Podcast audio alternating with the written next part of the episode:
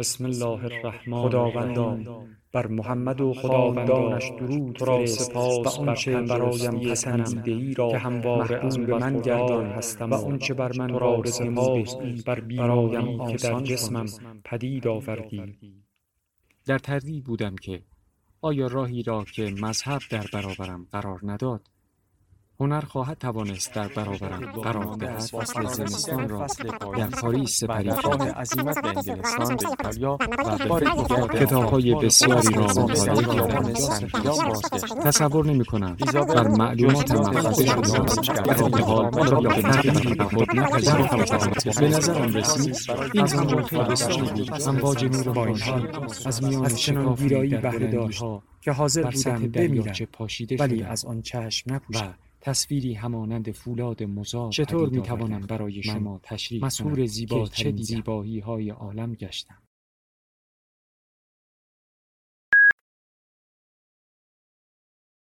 کتابشنو. رسانه ای برای شنیدن کتاب. یک. خانواده پراکنده.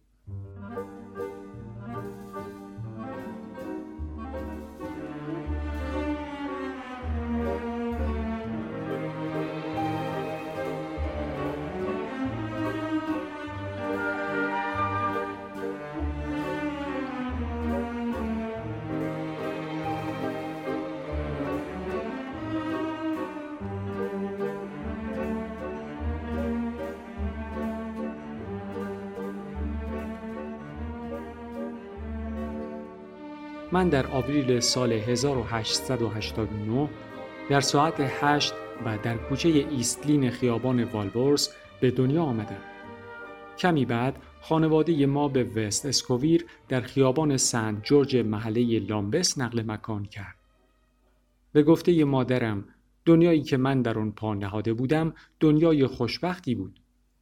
ما از رفاه و تنعم معقولی برخوردار بودیم. در سه اتاق که با سلیقه مبله شده بود زندگی می کردیم. یکی از نخستین خاطرات من این است که هر شب قبل از رفتن مادرم به تماشاخانه من و سیدنی برادرم هر یک در تخت خواب گرم و نرمی تحت مراقبت کلفت مخصوصی دراز می کشیدیم. در دنیای پسر بچه سه سال و نیمه ای که من بودم هر چیزی امکان داشت. سیدنی که چهار سال از من بزرگتر بود می توانست چشم بندی کند و چند چشم تردستی بلد بود. مثلا می توانست سکه ای را قورت بدهد و آن را از پس گردن خود بیرون آورد. من هم می توانستم این کار را بکنم. یک روز یک سکه نیمپنی را قورت دادم و مادرم مجبور شد برایم پزشک بیاورد. هر شب که مادرم از تماشاخانه برمیگشت طبق معمول برای ما خوردنی روی میز میگذاشت. مثلا یک تکه نان شیرینی یا نقل و آب نبات. و در عوض قرار بود ما سر و صدا راه نیندازیم چرا که او معمولا دیر وقت میخوابید. مادرم در نقش وردست بازیگر کمدی بازی می‌کرد. زنی بود ملوس و تناز که سی سال بیشتر نداشت. رنگ چهرهش روشن و چشمانش آبی مایل به بنفش بود و گیسوانش به رنگ بلوطی روشن. که تا دم پایش می رسید. من و سیدنی او را به حد پرستش دوست داشتیم. با اینکه زیبایی او بینظیر نبود اما در نظر ما آسمانی جلوه می کرد. کسانی که با او آشنا بودند می گفتند که او زنی ظریف و جذاب بود و لطف و ملاحتی فوقالعاده داشت. لذت می برد از اینکه برای گردش در روزهای یک شنبه بهترین لباسها را تن من بسید می کند. به سیدنی کت شاگرد مدرسه‌ای و شلوار بلند و به من کت مخمل آبی با دستکشای آبی که خیلی خوب به لباسم می آمد. در این مواقع لذتی بیش از این در خود احساس نمی کردیم که در خیابان کنینگتن قدم بزنیم. آن زمانها لندن شهر آرامی بود و زندگی آهنگی ملایم داشت. حتی ترامواهایی که به اسب بسته می شدند بر خیابان وستمینستر بریج آهسته و بیشتاب راه می رفتند و در ایستگاه نهایی نزدیک پل نیمچرخی بر صفحه دوار می زدند و تغییر جهت می دادند. در زمان عزت و رفاه مادرم ما در خیابان وستمینستر بریج منزل داشتیم. محیط آنجا شاد و مطبوع بود و مغازه های زیبا و رستوران ها و تماشاخانه ها داشت. دکان میوه فروشی کنج خیابان که درست روبروی پل بود با های با سلیقه چیده پرتغال و سیب و گلابی و با موزهایی که بر بسات خود داشت رنگین کمانی به رنگهای مختلف ساخته بود که با رنگ خاکستری تیره ساختمان مجلس شورا واقع بر ساحل مقابل رود تایمز تناقضی آشکار داشت. این بود لندن دوران کودکی من. لندن رویاهای من و آرزوهای نقش بر آب شده من.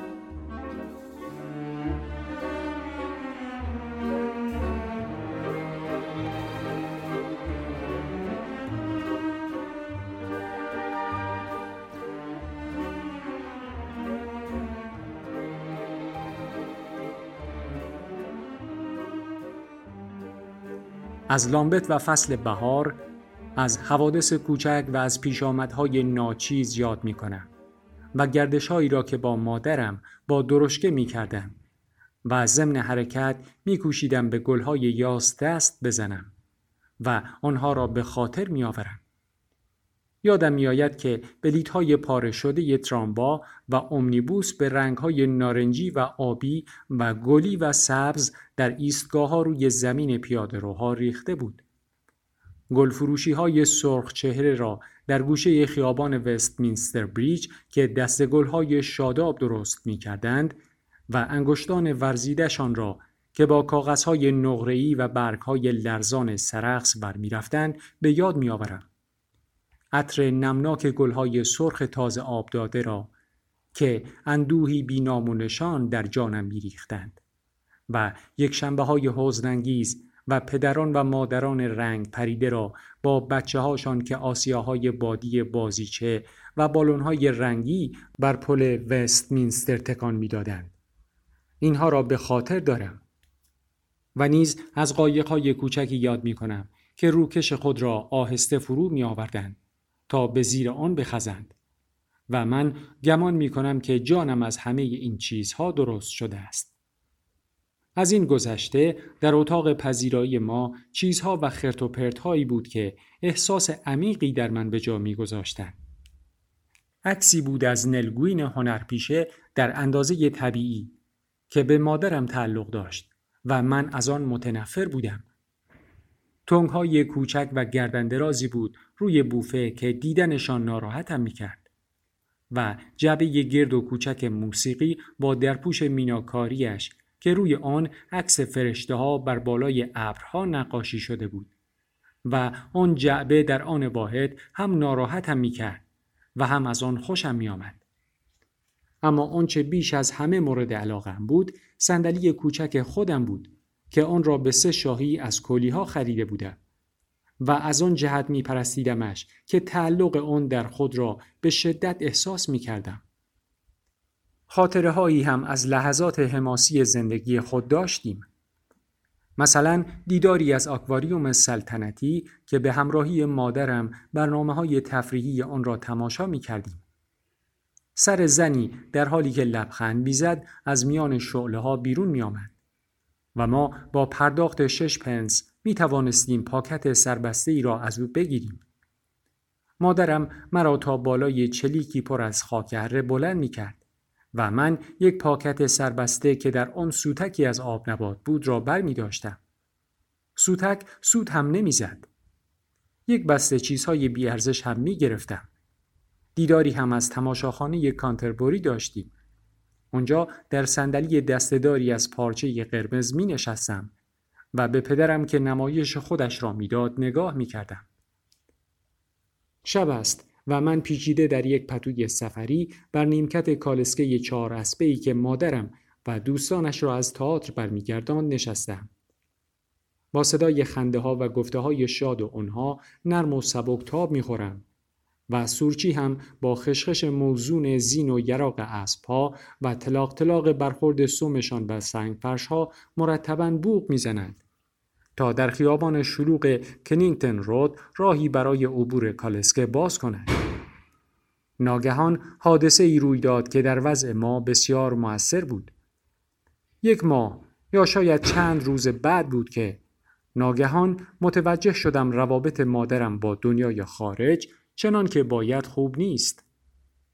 آن روز در تمام مدت صبح بازنی از دوستانش بیرون رفته بود و چون به خانه برگشت بسیار منقلب و ناراحت بود. من بر کف اتاق بازی می کردم که بالای سرم احساس ناراحتی و هیجان شدیدی کردم. چنان که انگار در ته چاهی هستم و صدایی می شنوم.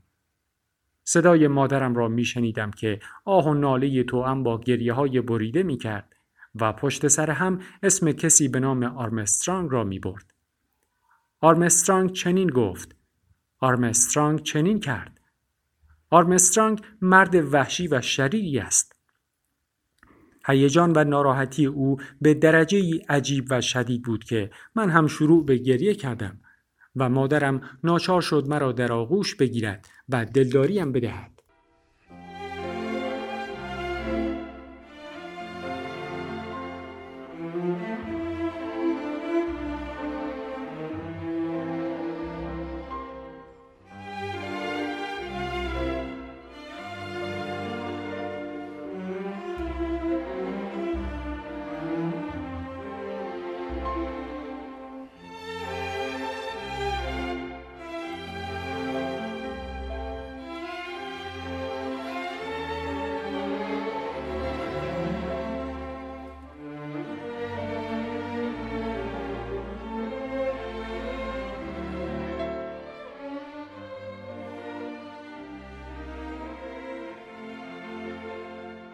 چند سال بعد معنی پیش آمدی را که آن روز بعد از ظهر روی داده بود فهمیدم. آن روز مادرم از دادگاهی برگشته بود که در آن پدرم را به جرم خرجی ندادن تعقیب کرده بود و دادرسی به زیان او تمام شده بود. آرمسترانگ نام وکیل پدرم بود. من تا آن موقع هنوز خوب توجه نکرده بودم که پدری دارم. و هرگز به یاد ندارم که پدرم با ما زندگی کرده باشد. او نیز بازیگر تماشاخانه و مردی ساکت و افسرده بود که چشمان تیره ای داشت. مادرم می گفت او به ناپل اون شبیه است. صدایی نرم و رسا داشت و مشهور بود به اینکه بازیگر خوبی است. در آن زمان چهار لیره استرلینگ در هفته حقوق داشت و این پول قابل توجهی بود بدبختانه زیاد مشروب می‌خورد و مادرم می‌گفت به همین دلیل از من جدا شده است. در آن ایام برای هنرمندان مشکل بود که مشروب نخورند. چرا که در همه تئاترها و تماشاخانه های شهر مشروب الکلی میفروختند و وقتی که بازیگران نمایش خود را می‌دادند برای ایشان عادی بود که به بار تئاتر بروند و با تماشاچی ها مشروبی بزنند. بعضی از ستارگان دستمزدهای کلانی می گرفتند. آنها نه تنها به پاس هنر و استعدادشان بلکه به این جهت که قسمت عمده درآمد خود را در بار تئاتر خرج می کردند. چنین بود که بسیاری از هنرمندان بر اثر الکلی شدن نابود شدند و پدر من هم یکی از آنان بود. آخر هم در سی و هفت سالگی در حالی که از الکل مسموم شده بود مرد. مادرم داستانهایی از اون نقل می کرد که در آنها حزل و غم به هم آمیخته بود. می گفت وقتی که مشروب می خورد اخلاق بسیار تند و خشنی پیدا می کرد. در خلال یکی از این بحرانهای عصبی او مادرم با دوستانش به برایتن گریخت.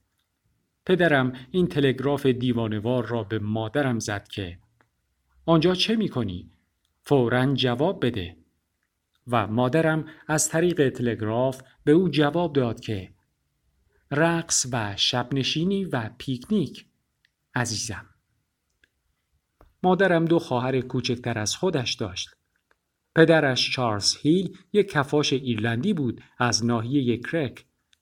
گونه هایی داشت به سرخی سیب و موهای پرپشت و سفید و ریشی شبیه به ریش کارلایل بر آن پرده نقاشی که ویستلر از او کشیده است.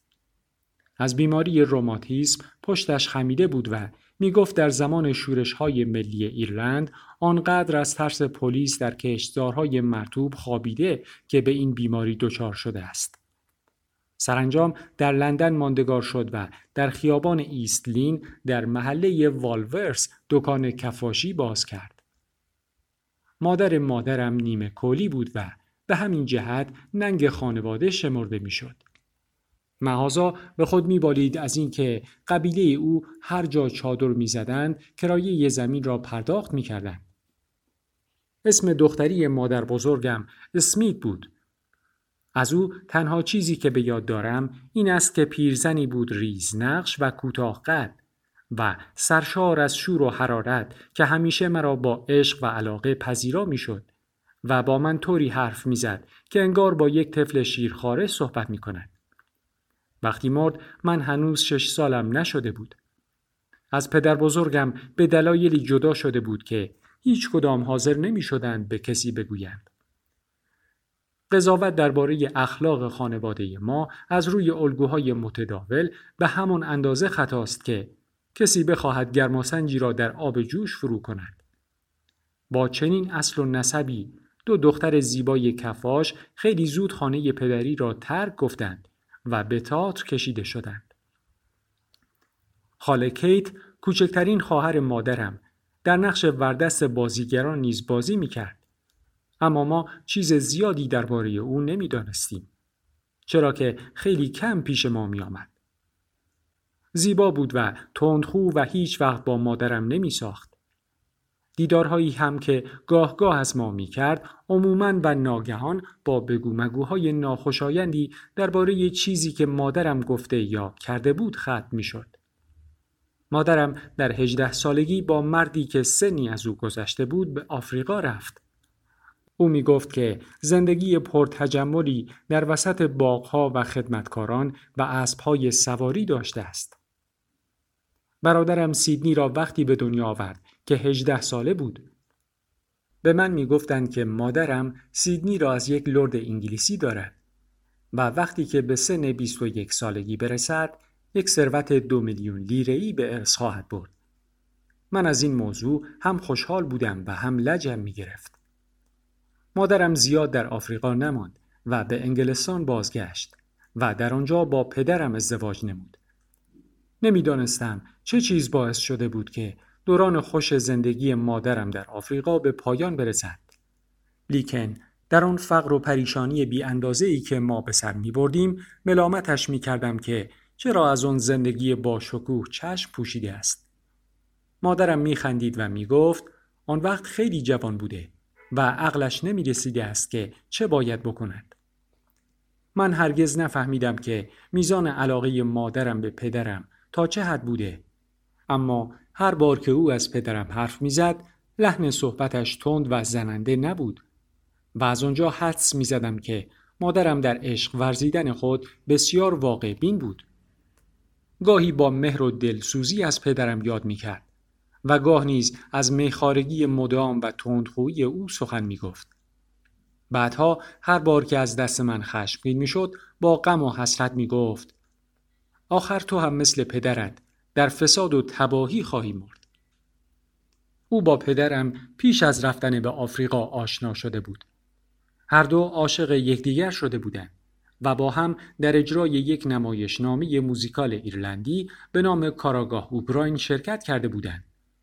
در شانزده سالگی نقش اول نمایشنامه های عشقی به او محول می شد. در یکی از گشت های شبانه با همان لردی که سنی از او میگذشت آشنا شد و همراه او به آفریقا رفت.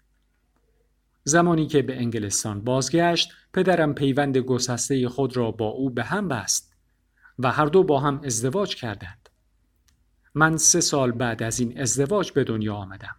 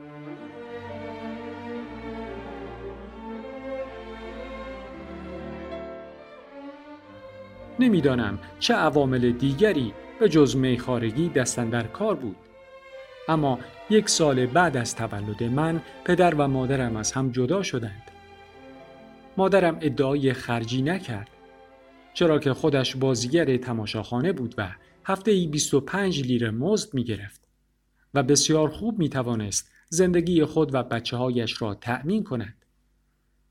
فقط زمانی که روزگار از او برگشت و به فقر و تنگ دستی افتاد در صدد برآمد تا از پدرم کمک خرج بگیرد.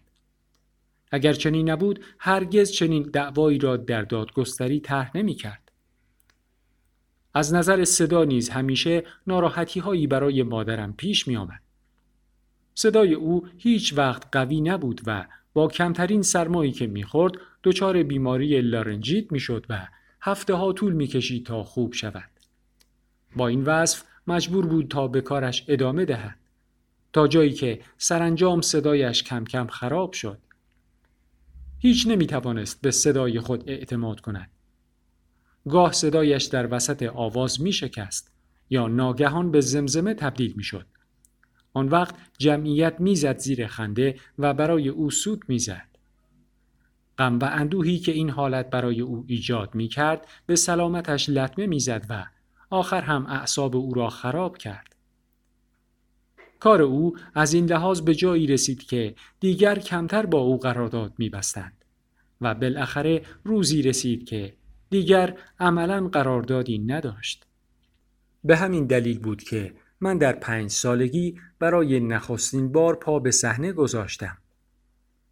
مادرم اصولا ترجیح می‌داد که شبها مرا با خودش به تئاتر ببرد و در خانه تنهایم نگذارد. او در آن زمان در تماشاخانه یک کانتین که در آلدشرات واقع بود بازی می کرد. کانتین آن وقتها تئاتر محقر و کثیفی بود که بیشتر مشتریانش سربازان بودند. مشتری های لات و ناراحتی که به کمترین بهانه‌ای بازیگران را هو می کردند و به باد تمسخر می گرفتند. برای بازیکنان تماشاخانه ها یک هفته در آلدرشات ماندن عذاب بزرگی بود. یادم میآید که من در اتاقک پشت صحنه بودم وقتی صدای مادرم شکست و به سوتی تبدیل شد که به زحمت از گلویش بیرون می آمد. جمعیت شروع کرد به خندیدن و آواز خواندن به مسخره و سود زدن. همه این صداها در هم و بر هم بود و من خوب نمیفهمیدم چه اتفاقی افتاده است. ولی هر دم بر شدت هم همه اضافه می شد تا جایی که مادرم مجبور شد صحنه را ترک بگوید.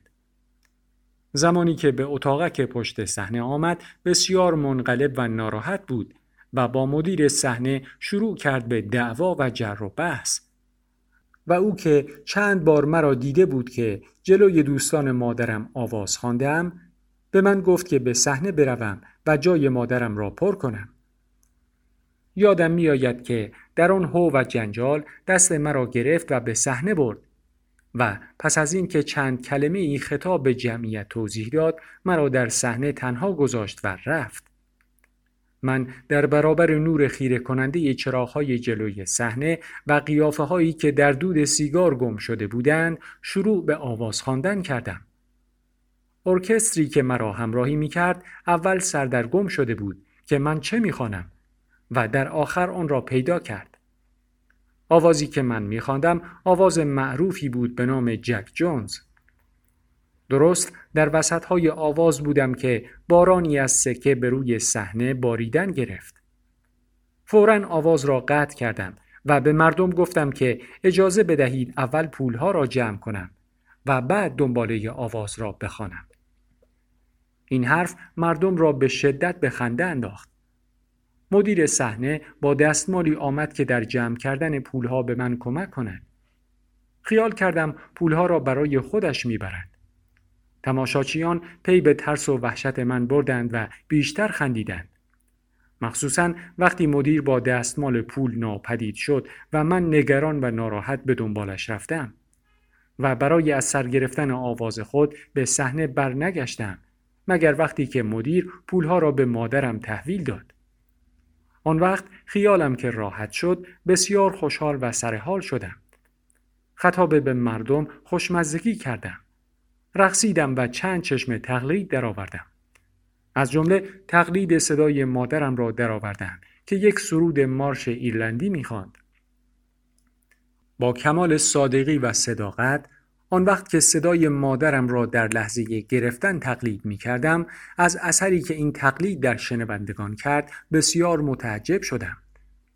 صدای قهقهی خنده و دست زدن بلند شد و دوباره بارانی از سکه بر صحنه باریدن گرفت و همین که مادرم به روی صحنه آمد تا مرا با خود ببرد با غریو کف زدنهای ممتد استقبال شد. آن شب تاریخ نخستین ظهور من و آخرین ظهور مادرم بر صحنه تماشاخانه بود.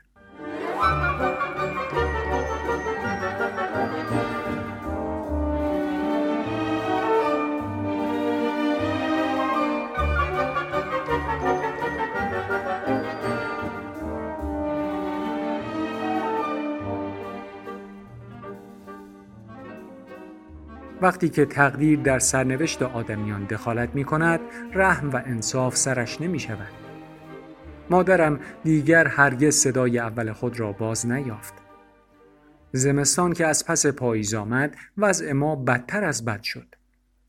هرچند مادرم دوراندیش بود و مختصر پولی کنار گذاشته بود اما این پسنداز ناچیز زود تمام شد و به دنبال آن مادرم جواهر و اساس مختصری را که داشت نسل کسی که پول قرض می‌داد گرو گذاشت. به این امید که یک روز صدای خود را باز خواهد یافت. در این فاصله ما منزلی را که سه اتاق خوب و راحت داشت ناچار تخلیه کردیم تا در دو اتاق زندگی کنیم و بعد دو اتاقی هم تبدیل به یک اتاق شد و در هر یک از این اسباب کشی ها هم چیزی از اساس ما کم شد. محله ای نیست که در آن منزل می گرفتیم هر بار بدتر و کسیفتر می شد. آنگاه مادرم به مذهب روی آورد. به این امید که از برکت ایمان صدایش خوب شود. تمام آداب مذهبی کلیسای مسیح را که در خیابان وستمینستر بریج رود بود مرتبا انجام می‌داد و من هر روز یکشنبه بایستی عاقل و معدب می نشستم و به صدای ارگ که از قطعات باخ می نواخت گوش می دادم. و نیز با بیصبری دردناکی صدای زننده و قنبار پدر روحانی به مایر را می شنیدم که تنین آن همچون صدای لخلخ کفشی که روی زمین بکشند در رواق کلیسا می پیچید. این آداب بایستی هیجان انگیز بوده باشد. چون اغلب ناگهان مادرم را می دیدم که بیان که یک کلمه حرف بزند قطره اشکی را از گوشه چشمش پاک می کرد. و این منظره سخت ناراحتم می کرد. اجرای مراسم اشاع ربانی را در یک روز سوزان تابستانی خوب به یاد دارم و آن جام نقره‌ای تازه را که در آن آب انگور بود و مؤمنان یک یک از آن می نوشیدند و دست نرم و مهربان مادرم را که من وقتی از آب انگور زیاده از حد می خوردم جلویم را می گرفت و نیز به خاطر دارم که وقتی پدر روحانی کتاب مقدس را میبست من چه تسکین خاطری پیدا می کردم. چون از این کار میفهمیدم که موعظه به آخر رسیده است و اینک خواندن دعا و سرود نهایی آغاز می شود.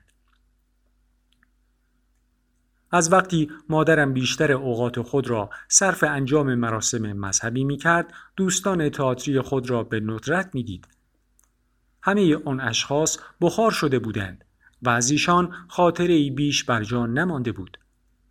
به راستی چنان وضعی داشتیم که انگار همیشه در فقر و فلاکت زندگی کرده ایم. این وقفه یک ساله به نظرمان عمری توأم با رنج و تقلا می آمد.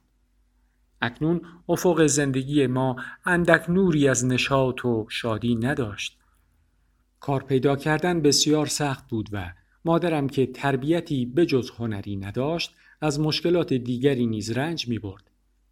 زنی بود کوتاه قد، ظریف و حساس و با شرایط زندگی وحشتناک عصر ویکتوریایی مبارزه می کرد. که در آن ثروت و فقر در اوج خود بودند و حد وسطی در کار نبود و زنان طبقه فقیر چاره جزی نداشتند که کلفتی کنند یا در کارگاه ها مثل بردگان جان بکنند. مادرم گاهی کاری با عنوان پرستار پیدا می کرد. اما این حسن تصادف نادر بود و چندان نمی پایید. با این وصف هر کاری از دستش برمی آمد. چون لباسهای تئاتری خود را شخصا دوخته بود خیاطی می دانست و می توانست با لباس دوختن برای اعضای دیگر گروه های تئاتر چند شیلینگی به دست آورد. لیکن این پول کافی نبود برای اینکه زندگی ما سه نفر را راه ببرد. پدرم هم چون زیاد مشروب می‌خورد قراردادهای نمایشی او بیش از پیش نامنظم می‌شد و در نتیجه ده شیلینگی هم که در هفته به مادرم می‌داد نامرتب می رسید.